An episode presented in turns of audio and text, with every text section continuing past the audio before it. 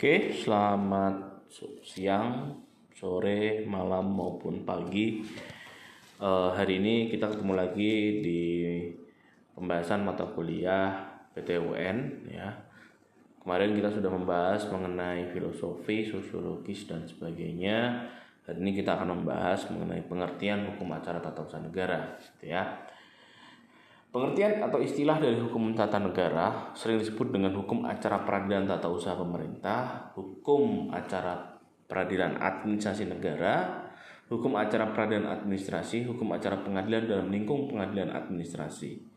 Pengertian-pengertian atau terminologi itu tidaklah salah, ya, karena masing-masing memiliki tujuan dan makna yang mirip, begitu ya.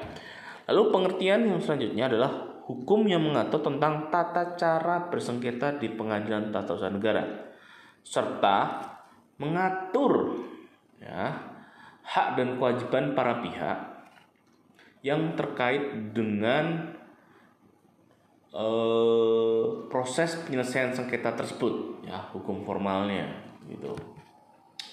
Pengaturan hukum formal secara teoritis pengaturan hukum formal digolongkan menjadi dua bagian yang pertama adalah ketentuan prosedur perkara hukum formal diatur bersama-sama dengan susunan kompetensi dari badan yang melakukan peradilan hukum material dalam bentuk undang-undang atau peraturan lain. Ya, ya. Lalu ketentuan prosedur diatur tersendiri.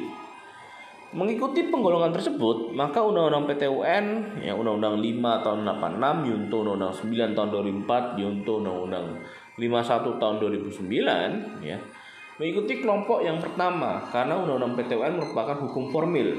Sedangkan hukum for, for uh, materialnya adalah Undang-Undang 30 tahun 2014 tentang administrasi pemerintah begitu ya. Asas di dalam hukum acara tata usaha negara adalah asas merupakan jantung dari peraturan hukum itu sendiri. Seperti yang saya katakan di dalam mata kuliah-mata kuliah sebelumnya bahwa nilai itu ibaratkan awan sedangkan asas itu merupakan air hujan ya. Air yang sudah turun ke bumi gitu. Namun asas ini tidak dapat langsung dilaksanakan. Nah, dilaksanakannya suatu peraturan ketentuan hukum dan sebagainya itu ketika sudah menjadi hukum positif. Ada aturan peraturan undang-undangannya sudah ada undang-undangnya. Ada undang-undang hukum positifnya gitu ya. Alasan asas merupakan landasan yang paling luas dari peraturan hukum itu sendiri Asas juga merupakan alasan rasio legis dari peraturan hukum yang menjadikan hukum bukan hanya kumpulan peraturan-peraturan tetapi lebih mengandung nilai dan tuntutan etis gitu ya. Jadi tidak hanya nilai tapi ada nilai etika moralnya di situ. Jadi asas hukum adalah berpikir berpikir dasar yang terhadap di dalamnya si belakang sistem hukum yang masing-masing dirumuskan dalam peraturan perundang-undangan dan putusan hakim gitu ya. Yang pertama di dalam hukum acara tata usaha negara yaitu asas praduga rahmatahid ya. Setiap tindakan pemerintah dianggap rahmatahid sampai ada pembatalan, dianggap benar.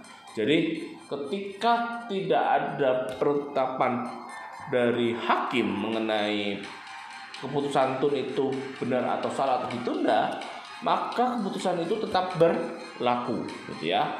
Meskipun yang bersangkutan misalkan sudah di tingkat pertama diputus kalah tapi e, pejabat tun atau tergugat itu mengajukan banding ataupun kasasi ya upaya hukum biasa maka keputusan tun itu belum ya dinyatakan batal gitu ya karena belum ingkrah.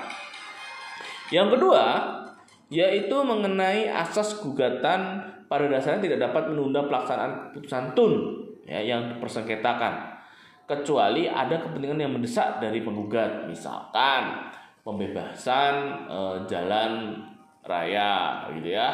Maka ketika tidak dilakukan penundaan pelaksanaan tun maka rumah yang bersengketa tadi bersengketa artinya ingin yang jadi perluasan jalan mengakibatkan sudah dirubuhkan terlebih dahulu sehingga uh, perlindungan hak asasi manusia terhadap penggugat ya menjadi kurang sehingga dilakukan penundaan terhadap pelaksanaannya. Alasannya adalah alasan kepentingan yang mendesak ya. Jadi ada alasan yang mendesak. Kalau tidak ada alasan mendesak ya tidak dan tidak dikabulkan oleh hakim maka tetap saja ya pelaksanaan putusan itu tetap dilaksanakan selanjutnya adalah asas audi et partem ya. Lalu ada asas kesatuan beracara di perkara sejenis dari pemeriksaan peradilan yudek faksi kecuali di Mahkamah Agung. Jadi sama dengan hukum acara perdata di tingkat pertama dan tingkat kedua yaitu fakta-faktanya yang dicari sedangkan di tingkat terakhir yaitu yudek yurisnya ya. Kemudian uh, asas yang kelima yaitu asas penyelenggaraan kekuasaan kehakiman yang merdeka. Jadi bebas dari intervensi bebas dari uh, apa itu namanya? Bebas dari uh, intervensi dari siapa pun gitu ya. Di mana kalau kita lihat ya hakim itu berdiri secara bebas gitu ya lalu kemudian asas yang keenam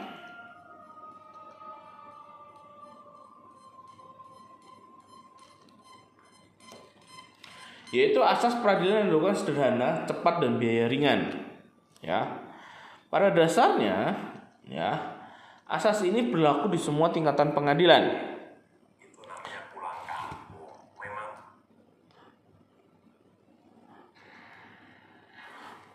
Baik eh, tingkat pertama, kedua maupun eh, kasasi ya. Di tataran bahwa kekuasaan kehakiman semuanya sama ya. Sederhana cepat dan biaya ringan gitu ya. Lalu tadi ada sebuah asas yang terlewat yaitu asas audi ad partem di mana asas itu harus mendengar dari kedua belah pihak. Jadi tidak boleh mendengar salah satu pihak saja gitu ya Kemudian ada asas peradilan berjenjang ya, ada tingkat pertama itu pengadilan tata usaha negara, tingkat kedua adalah pengadilan tinggi tata usaha negara, kemudian ada Mahkamah Agung begitu. Lalu asas peradilan sebagai upaya terakhir untuk mendapatkan keadilan ya, ultimum remedium. Sengketa administrasi dapat mungkin diupayakan dulu penyelesaiannya melalui musyawarah mufakat ya atau misalkan dengan cara upaya administratif banding ataupun keberatan begitu ya, banding administrasi maupun keberatan gitu. Lalu ada asas objektivitas ya, hakim atau panitera apabila terikat hubungan darah semenda sampai derajat ketiga atau hubungan suami istri meskipun telah bercerai dengan tergugat atau penggugat penasihat hukumnya atau antara hakim dengan panitra atau hakim dengan panitra tersebut kepentingan langsung dengan atau langsung dengan sengketanya itu harus mengundurkan diri dari perkara tersebut gitu ya oke kemudian eh,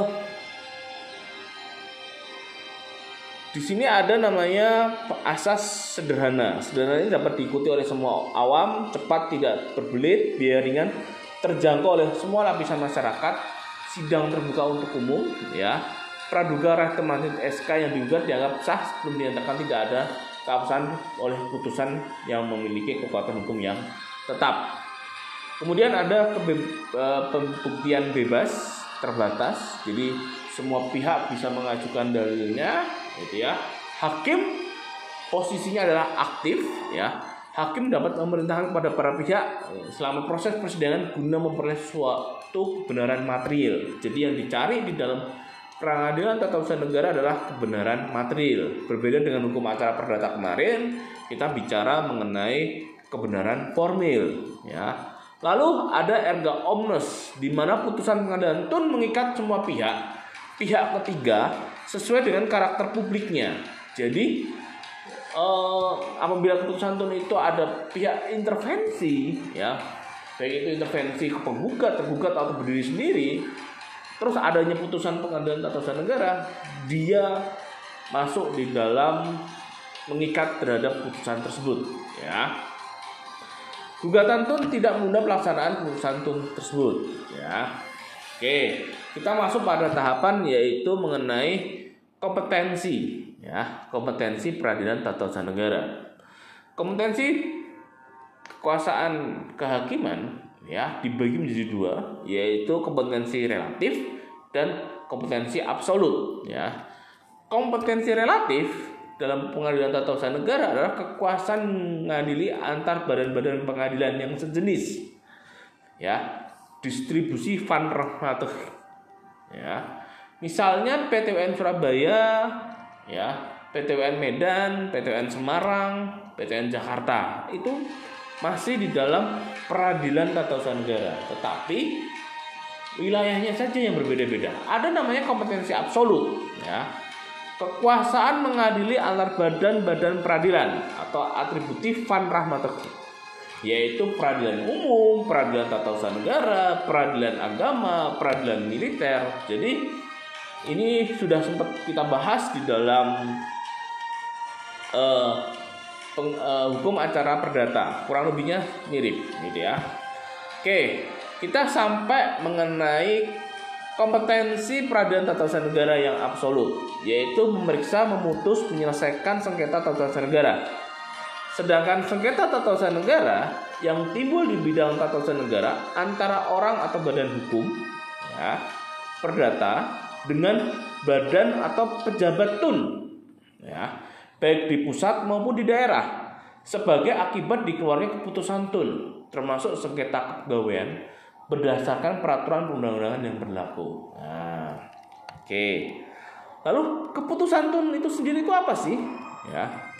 Keputusan tun adalah suatu penetapan tertulis yang dikeluarkan oleh badan atau pejabat tun yang berisi tindakan hukum tata usaha negara yang berdasarkan peraturan perundang-undangan yang berlaku yang bersifat konkret individual final yang menimbulkan akibat hukum bagi seseorang atau badan hukum perdata ya. Keputusan tun ini ya diatur di dalam pasal 1 ya Undang-Undang 5 tahun 86 ya. Sehingga di sini ada perluasan makna ya dari apa yang dimaksud dengan uh, apa itu dimaksud dengan penetapan tertulis, apa yang dimaksud dengan bersifat konkret, individu dan final gitu ya. Oke kita akan bahas satu-satu yang dimaksud dengan penetapan tulis terutama menunjuk pada isi bukan pada bentuk keputusan yang dikeluarkan badan pejabat tun ya Keputusan itu memang diharuskan tertulis, namun disyaratkan tertulis bukannya bentuk formalnya seperti suatu keputusan pengangkatan dan sebagainya. Persyaratan tertulis diharuskan memahami segi pembuktian. Oleh karena itu, sebuah memo nota dapat memenuhi syarat tertulis tersebut dan merupakan suatu keputusan badan atau pejabat tun ya apabila sudah jelas badan atau pejabat tun mana yang mengeluarkannya maksud serta mengenai apa isi tulisan itu kepada siapa tulisan itu ditujukan dan apa yang ditetapkan di dalamnya ya. Badan atau pejabat tata usaha negara ya badan atau pejabat di pusat daerah melakukan kegiatan yang disebut eksekutif. Tindakan tata usaha negara adalah perbuatan badan usaha, badan pejabat tun yang bersumber pada suatu ketentuan hukum tata usaha negara yang mendapat tim menimbulkan hak dan kewajiban kepada orang lain. Ya. Lalu bersifat konkret, artinya objek yang diputuskan dalam putusan tun tidak abstrak tapi berwujud tertentu atau tidak ditentukan umpamanya keputusan mengenai si A izin rumah bagi si B pemberhentian si A sebagai pegawai negeri sipil dan sebagainya Kemudian bersifat individu. Artinya keputusan tun itu tidak ditujukan kepada umum, tetapi di tertentu, baik alamat maupun hal yang dituju. Kalau yang dituju lebih dari seseorang, tiap nama yang ada dalam keputusan tun disebutkan. Umpamanya keputusan itu tentang perbuatan atau pelebaran jalan dengan nampilan demikian nama-nama yang terkena keputusan tun tersebut, gitu ya. Lalu kemudian bersifat final, artinya sudah definitif, karenanya dapat menimbulkan akibat hukum. Keputusan yang masih memerlukan persetujuan instansi atasan atau instansi lainnya yang masih belum bersifat final, karenanya belum dapat menimbulkan suatu hak dan kewajiban bagi pihak yang bersangkutannya. Misalnya, keputusan pengangkatan seseorang pegawai negeri sipil memerlukan persetujuan dari badan kepegawaian negara, gitu ya. Oke. Di dalam hal ini ya urusan-urusan pemerintah di dalam Undang-Undang 5 tahun 86 masih dimaknai secara sempit bahwa urusan pemerintah itu adalah kegiatan yang bersifat eksekutif gitu ya. Namun ya di dalam Undang-Undang 30 tahun 2014 ya bahwa keputusan TUN itu dimaknai cukup luas gitu ya di Undang-Undang 30 tahun 2014 yaitu penetapan yang juga mencakup tindakan faktual ya. Keputusan TUN di lingkungan eksekutif, legislatif maupun yudikatif. Ya. Lalu berdasarkan asas-asas umum pemerintahan yang baik dan peraturan perundang-undangan. Kemudian bersifat final ya. Keputusan tersebut menimbulkan akibat hukum ya sehingga kalau pembuktiannya akibat hukum ini harus menimbulkan sebuah kerugian ya baik material maupun imaterial dan keputusan ini berlaku bagi subjek hukum perdata ya badan hukum baik perorangan maupun badan hukum perdata gitu. Sehingga di sini ya ada tujuh elemen penting di dalam keputusan TUN ya yaitu penetapan tertulis dikeluarkan oleh badan pejabat tun gitu ya kemudian bersifat tindakan hukum ya sifatnya konkret juga final menimbulkan akibat hukum bagi seseorang dan badan hukum perdata oke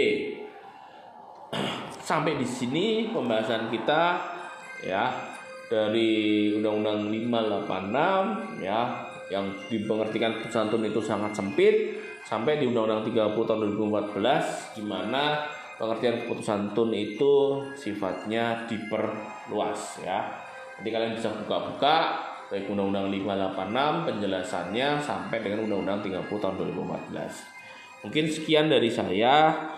Uh, apabila kurang lebihnya ada uh, penjelasan yang belum paham bisa ditanyakan pada materi perkuliahan uh, di pengadilan tata usaha negara. Sekian dari saya. Selamat pagi, siang, dan sore.